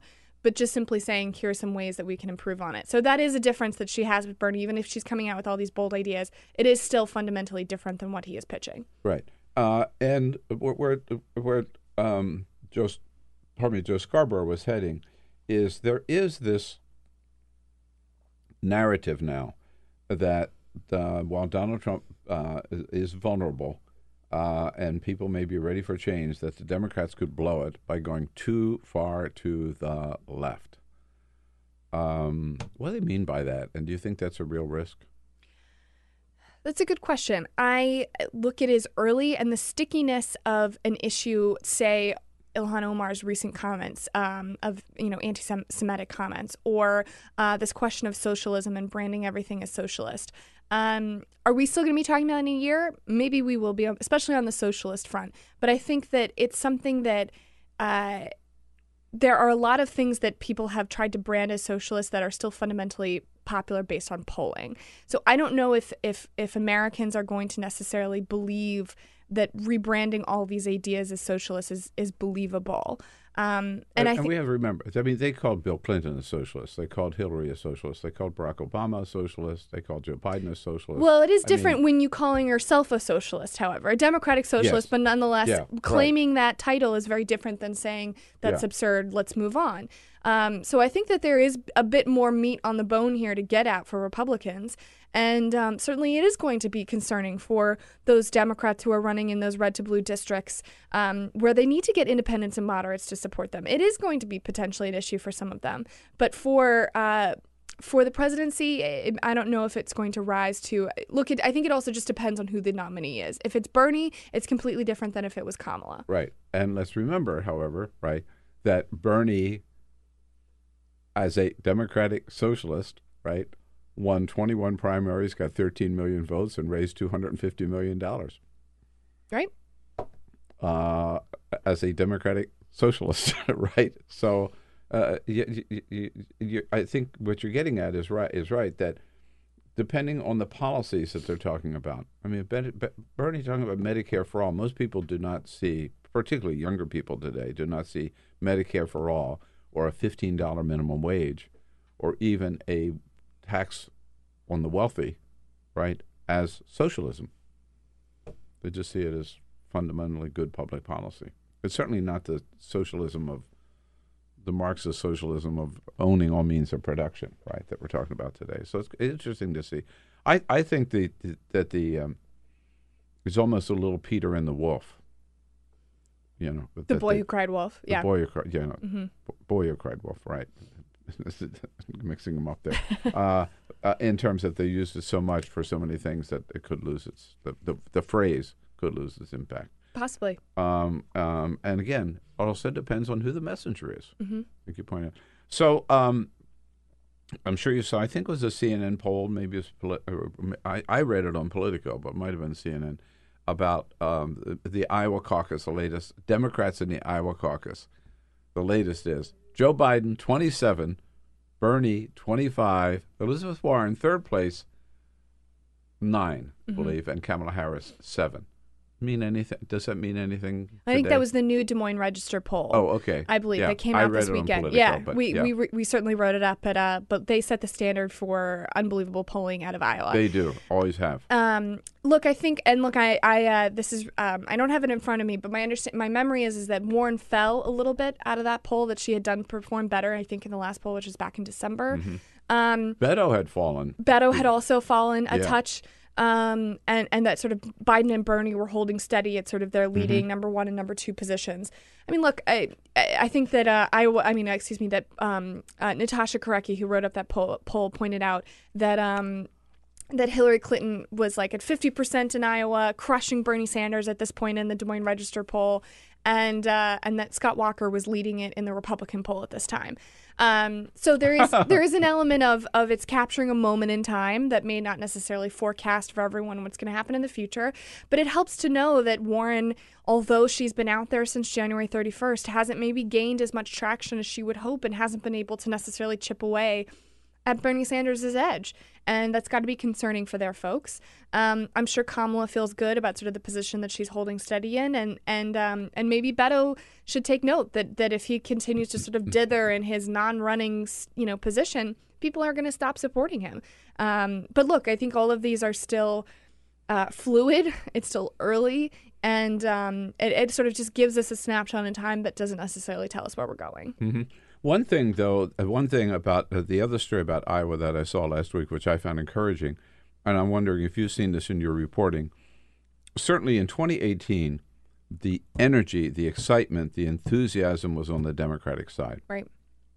It was their first chance people saw uh, the, uh, to really respond to Trump. As you mentioned, this whole thing started with the Women's March, right? Right. And and so we had in 2018 more Democrats running for office than ever before, for more offices, more Democrats, particularly Democratic women, elected. Not only 40 members of the Congress, seven governors, I think, mm-hmm. hundreds of state legislators. Um, that excitement, enthusiasm hasn't gone away, has it? I don't. In terms of support, in terms of support for dem- uh, among Democrats, uh, like uh, uh, the reason I say that is I saw the crowds in Iowa right. even this early are like bigger than ever before for almost everybody. Well, I had a county chairman who joked with me when we were sort of commenting on on uh, everyone on so many crowds coming out and supporting people. He said, "Well, this is why you actually have to wait until the second or third trip to Iowa to actually know how people feel about someone, because at well, this point, if you're running yeah. for president, you are going to attract a crowd. It doesn't matter who you are. Yeah, Michael yeah. Bennet isn't even running for president yet, and yet he's there and he's getting people to show up, and he's got you know. So it's it's it's uh, people are really." deeply excited in Iowa and across the country, Democratic primary electorate. Uh, you know, uh, not to throw a religious reference so early in the morning, but sort of the 2018 was the you know feast, you know, taste of the feast of the foretaste of the feast to come. So this idea of like we've got this little you know taste of what to uh, send a message to the president, but we really know what actually is going to truly send that message, and that's kicking him out in 2020. And I don't think that anyone who is uh, um, realistic would expect that that energy to necessarily diminish quite yet, um, particularly when there's so much energy and excitement about picking the person who it's going to be. I think that when some of this goes negative, when inevitably some of these candidates start going after each other, attacking each other on debate stage, we could then see a bit of a dip because then it goes from sort of generally people just being excited about running and lots of people running and, and, and trying Mm-hmm. to take on the president. All of a sudden, it becomes sort of internal family issues. And I think that that's where we might see a dip in that enthusiasm. But again, I don't think that that's going to be sustained or sticky. It's just a, a factor of, of, of a primary Yeah. bound for being But a for little the time, critical. for the time being, we've seen that Bernie is getting the biggest crowds ever, right? Uh, even maybe bigger than he got in, uh, in, in 2016. Certain, certainly initially. But initially, yeah, right. But for for now, again, initially, Mhm. as you say, anybody. Cory Booker's been getting big crowds. Right. John, Jay Inslee was getting big, crowd, right? And and not as big as Bernie, but still bigger than people remember for a second tier candidate. Yeah, uh, if you will. And I I do have to point out that this is, I think, the third time in the last hour and a half that the name Michael Bennet uh, has come up, not from me, but from other people. So this that's just what we need. One more senator running for Yep. president, Yep. right? You think he's going to? I think he is. There we go. God. Jeez. Well, then the question becomes how big is the debate stage going to have to be? Well, we're going to find out because Xochitl Hinojosa from the Democratic National Committee joins us next uh, with all the latest on the debate uh, the negotiations and uh, preparations. So, Elena, thanks for your good work and uh, have fun out there on the trail. Thanks so much for having Yeah, me. when you're back in town, come back and see us. Bring us up to date. Okay. you can follow Elena, of course, at Politico, politico.com. And we hear from the DNC next here on The Bill Press Show. Don't go away. Quick break. We'll be right back. Take the Bill Press Show anywhere you go. Download our free podcast, search for The Bill Press Show on iTunes, and catch the highlights from every show. Monday, March 11. Here we go. The Bill Press Show wrapping up here this Monday edition. Online, on the radio, and on television, uh, coast to coast. Starting out from our studio here on Capitol Hill in Washington, D.C., where we're brought to you today in part by the United Food and Commercial Workers Union. Good men and women of the UFCW under President Marc Perrone Uh, they are a, uh hardworking American fa- union family that feeds, serves, and provides for all of Americans' hardworking families at uh, our great retail grocery chains all across the country. Uh, so uh, salute them, thank them for uh, when you're checking out for the good work that they do and for their support of the uh, Bill Press Show. Uh, join me in welcoming to the studio here to get all the latest on all the negotiations regarding particularly the Democratic debates coming up, the first one in June of this year. Xochitl Hinojosa is the communications director for the DNC. Xochitl, it's always good to see you. Good to Thanks see for you, coming of in. How about it? So, um, uh, my count is 14 Democrats. So I was just talking with Elena Schneider on that.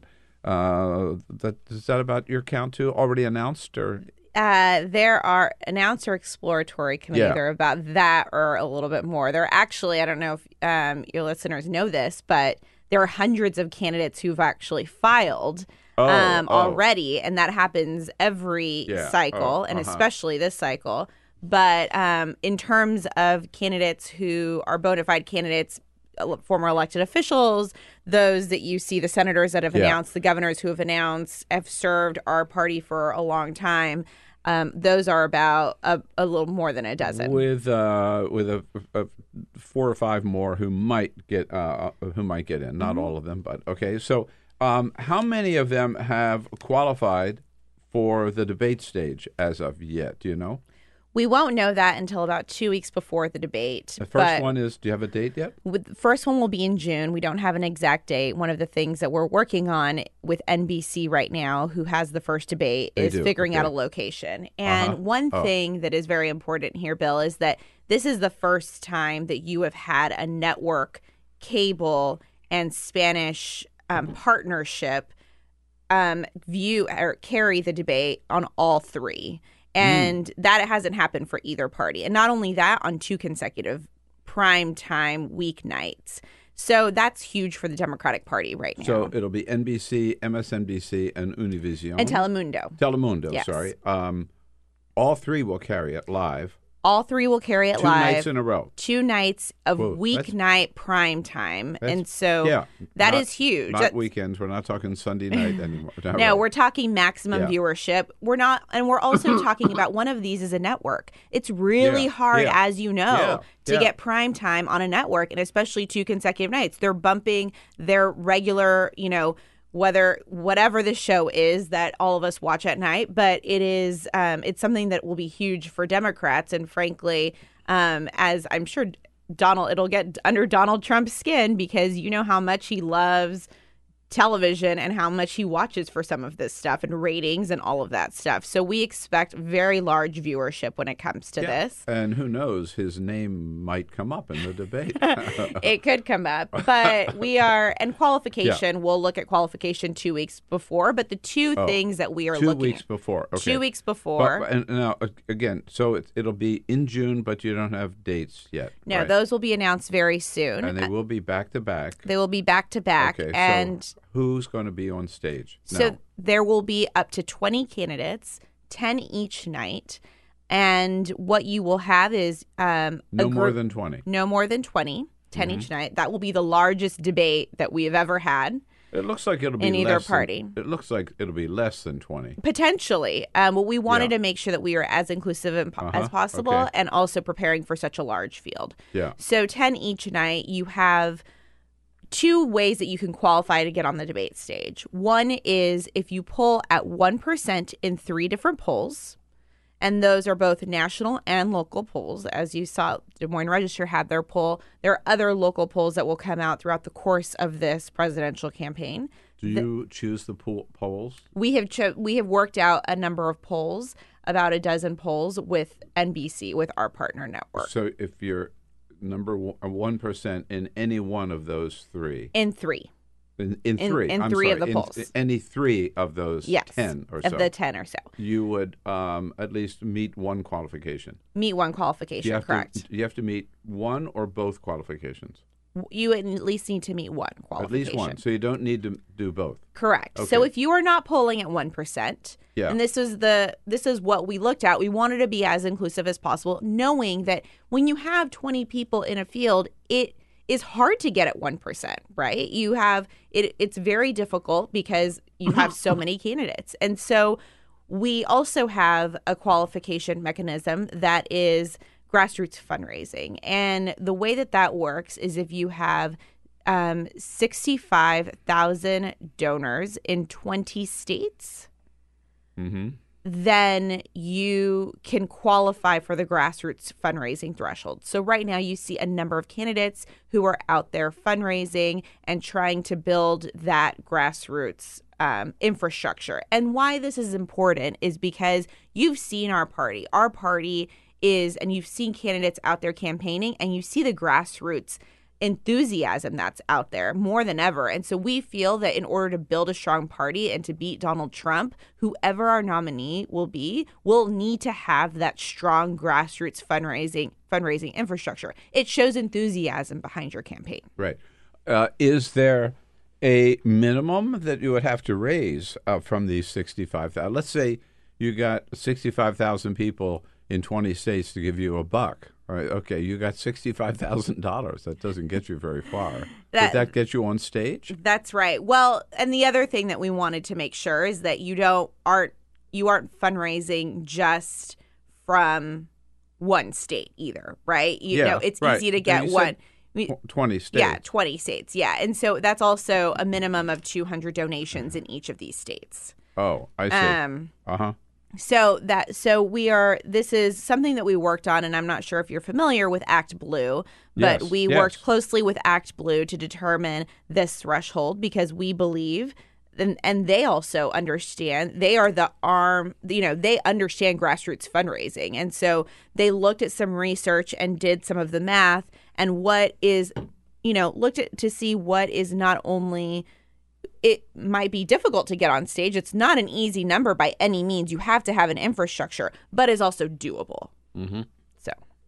Uh, I know Act Blue. I gave them a lot of money last time, so uh, and they are a wonderful uh, vehicle for giving contributions to Democratic candidates across the board. They Yes. were they helped just about every Democrat's campaign. you know, They they definitely that's a, a lot of campaigns use to to grassroots fundraise. right. So so there's no dollar. You mm, could raise three dollars, you could raise one dollar, whatever Right. it is, and that's the beauty about there's no grassroots total fundraising. dollar minimum or anything that you would have to. Correct, Right. correct. And right now, you see someone like Pete Buttigieg, who was just fundraising. I just saw a video. He was at South by Southwest. He was Mhm. fundraising last night, and he said, you know, donate three dollars to my campaign so I can get on the debate stage. So we're already seeing candidates use this as a mechanism in order to grow enthusiasm in their campaigns, but also to make it to the debate stage, which we haven't seen before. It is actually sort of a new way that we see our party going because it's not just about polling. We understand that there are candidates out there that are loved, you know, and we want to make sure that our country hears from them. No, I think that's great. Uh, Andrew Yang um, uh, is a candidate for president. He's been in studio with us, and Oh, he is working on this f- f- grassroots fundraising. He insists he's one percent in the polls, which I doubt, but he's he's definitely working on the grassroots fundraising thing in order to qualify. So, let's say you end up with uh, pick a number, fifteen, right, or uh, even number sixteen. So you got eight and eight. How do you decide who appears the first night and who appears the second night? That's a really good question. So one of the things, and you'll remember this you have from a good answer? I, I, we've thought about this a lot. That's what I will tell you. Is uh, you remember the Republican debates? They Oh, were yeah, a disaster. No, exactly, because you had the heavy hitters, and then I mean the varsity and the JV, right? Yes. Now I would hope that that's not going to be the case with the DNC. That won't be the case. We heard from a lot of people and just strategists and people within the Democratic Party saying, please don't do what the Republicans did. What ended up happening is that if you weren't on the varsity stage, it was detrimental to your campaign. Oh, yeah. It- you likely, your campaign was basically over. Nobody and so, watched. No, only- ex- As I recall, the only person who ever bounced up from one to the other was Carly Fiorina, Yes. right? Yes, and I remember she, that was a big controversy because they wouldn't let her on the stage, and you know, and that was when they went from two nights to one night. That was also she was the only woman who was running. Yeah. They wouldn't let her on, and so it was it was a lot of drama for the Republican Party, but also I think that you know, a lot of campaigns will tell you that that was something that was really stressful is figuring out whether they're going to make that that first tier. So what we're doing is we're going to select the candidates at random and we'll be doing this with the network so that you don't have the people who are polling at the top, you know, five people or eight people, as you said, polling in some of these polls on one stage and then have the rest on also another. rans on the other. No. Correct. And so that is why, you know, that's exactly why we're doing this. And so it w- really will be at random. We won't know who will be on each stage. And I think it'll make it not only fun, but interesting, right? Because that we're I- doing this for the second debate as well. No, no, no. I think that's great. I mean, I really do. Uh, because for, and I also think from the network's point of view, it's great. There should be a mix of heavy hitters and, uh, you know, promising or potential candidates on each stage. Yes. It would be better for the network, for example, right? If Elizabeth Warren were on the first night or Kamala Harris the first night and Bernie Sanders on the second night, right? I mean, you don't want all your big names or Joe. If it's Joe Biden, if you have Joe Biden, Elizabeth Warren, and Bernie Sanders on the first night, nobody's going to watch the second night. Well, you also I have mean, it from a network point of an- view, yeah. I would want some superstars, you know, both nights. You know, Well, the And- other thing is that you and have it's fair that way too. It is fair, and it will also change from June and July, which is also great because you won't just have the top eight people who polling well on both on a stage both Oh, I times, see. Yeah, right? right. So it'll mix it up a little bit. So your stage is going to look very different from June than what it's going to look like in July. So July is the second one, huh? Yes, Whoa. get ready. Yeah, yeah. How many this year? We'll have six this year and six in 2020. And we will have one every month except for August, where um, that is when our DNC meeting will be. And so we're taking August off when it comes to debates. But other than that, we will have June, one every month. July, September. October, November, December. D- December, then Jan- then six. That, uh-huh. Wow. Okay. I'm not sure we're ready for all these. this I'm just like debates. bracing myself for all of this, you know. Well, eventually it's you could- exciting, but it's also it is exciting. oh, gosh, eventually, here I, we I, go. I would think by the end of the year you'll get down to one night. I mean, there won't be enough candidates for two nights. Yeah, that's something that we're looking at. And you eventually have to go one night, not only because it is your your field starts to shrink, um, but you also the networks won't necessarily give you two consecutive nights Yeah. throughout the entire time, right? Right. And so Okay. that's something that we'll be talking to them All about. right. So NBC has the first one in July in June. Who has the July debate? CNN We'll have CNN is July. July. Yes. Okay. And then we haven't determined the rest of the partners from Okay. here. Uh, okay. Uh, so July, August is August Fox News. That Oh, Fox boy. News debate that won't happen. Um, it, What? it, we okay. When, no. Yeah. So tell us about the decision to uh, say Fox, you are not going to get any one of the debates. So I'm sure you read the New Yorker piece that broke this last week that basically talked about the cozy relationship. By relationship. Jane Mayer. And if you haven't read it, it's a must read. In last week's New Yorker. Yes, in last week's New Yorker. It was very interesting because I think a lot of us knew that the cozy But relationship did you make your decision based on the uh, the New Yorker piece? that was a large part of our decision was that New Yorker piece. And a lot of what we saw in that piece is we knew that there was a cozy relationship. We've seen you see the coverage every day on Fox, but it, a lot of it comes from the opinion parts of Fox. Now, you do have very respectable um, reporters on Fox, like Chris Wallace, and who is not like the rest of the network.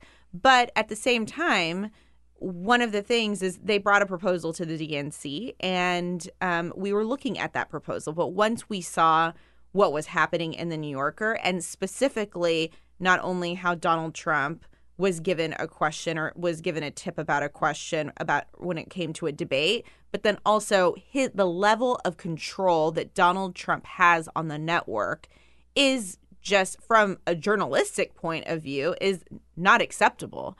And so there came a point where we determined that Fox News would was not capable of hosting an a fair debate.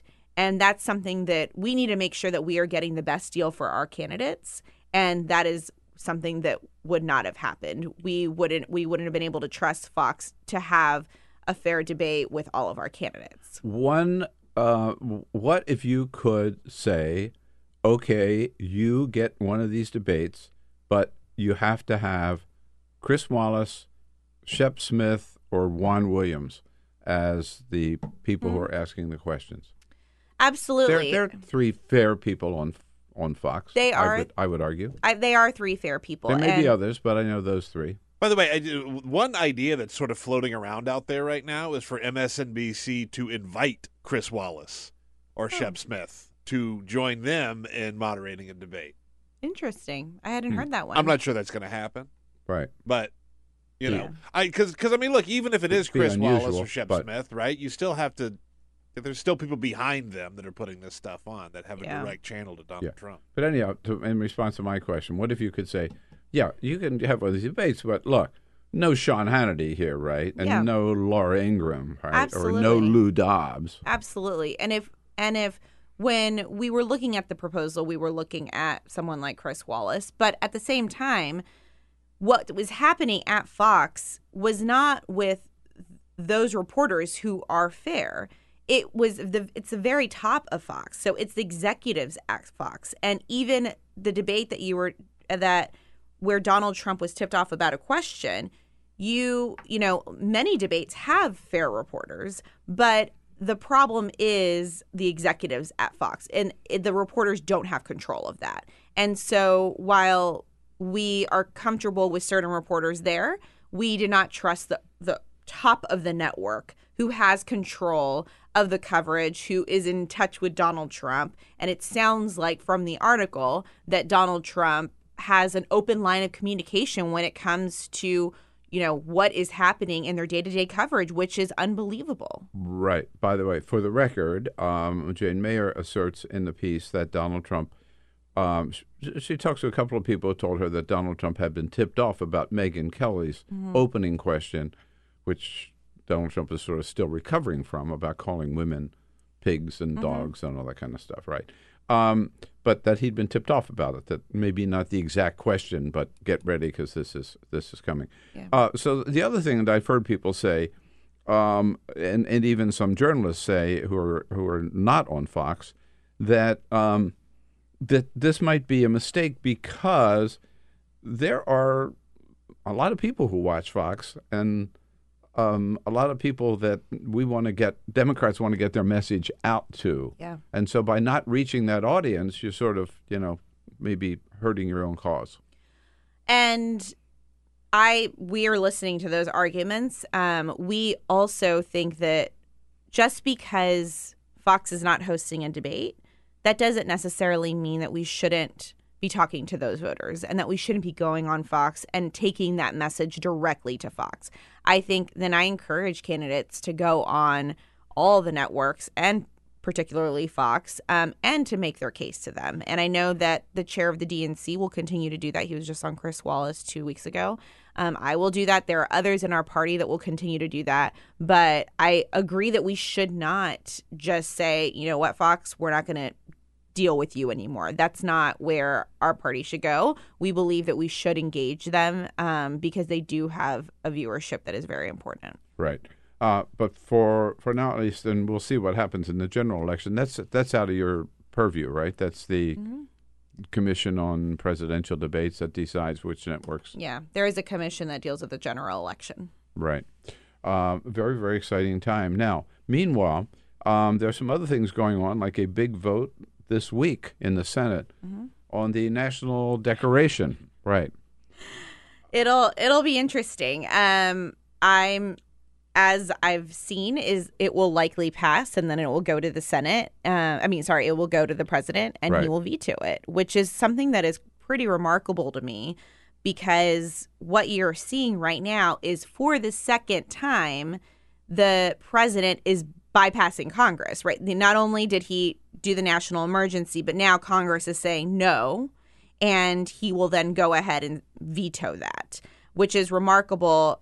I mean, it's not necessarily completely surprising, but it just shows you that there is a bipartisan sort of movement not to move forward with this wall, and especially when it comes through national emergency and money for our defense. And so I think that Congress and Republicans understand that the American people don't want this wall and it's not popular.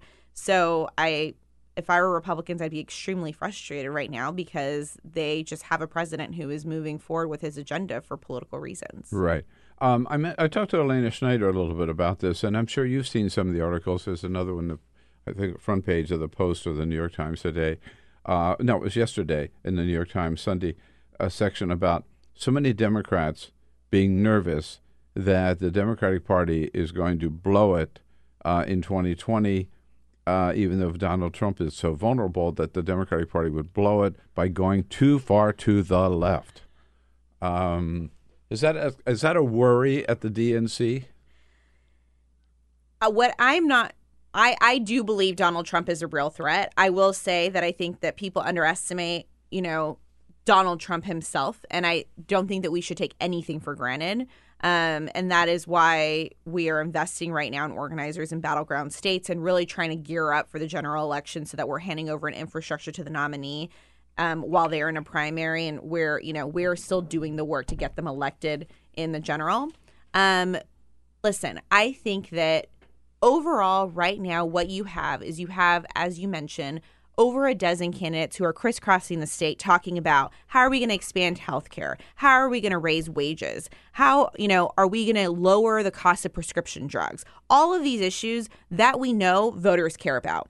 How we get there, we might not all agree. And everyone is out there talking about their own idea. But that is for the American people to decide they are going to decide okay what are the best ideas out there mm-hmm. but what i think that puts us in a strong position is that the fact that we're even having these conversations instead of donald trump who is here trying to build a wall so i think that right now people might say like democrats are trying to go too far to the left they're trying you know I, they're throwing out socialism because they believe that that's how they're going that that's how Republicans are going to win because they can't win on the ideas. But you know what? At least Democrats are out there talking about the issues and about issues that people care about. And so I think that right now this puts Democrats in a very strong position in order to win because we're taking it right to the voters and we're talking right to the voters instead of talking calling people names and going out there and talking about a border wall. Yeah. I mean, uh, every time I hear that, I think, so what are we really talking about? Okay, we're talking about a $15 minimum wage. Is that so extreme? We're talking about Medicare, which is the best government program ever invented that works and is, and is helping so many millions and millions of Americans, just making it accessible to more Americans.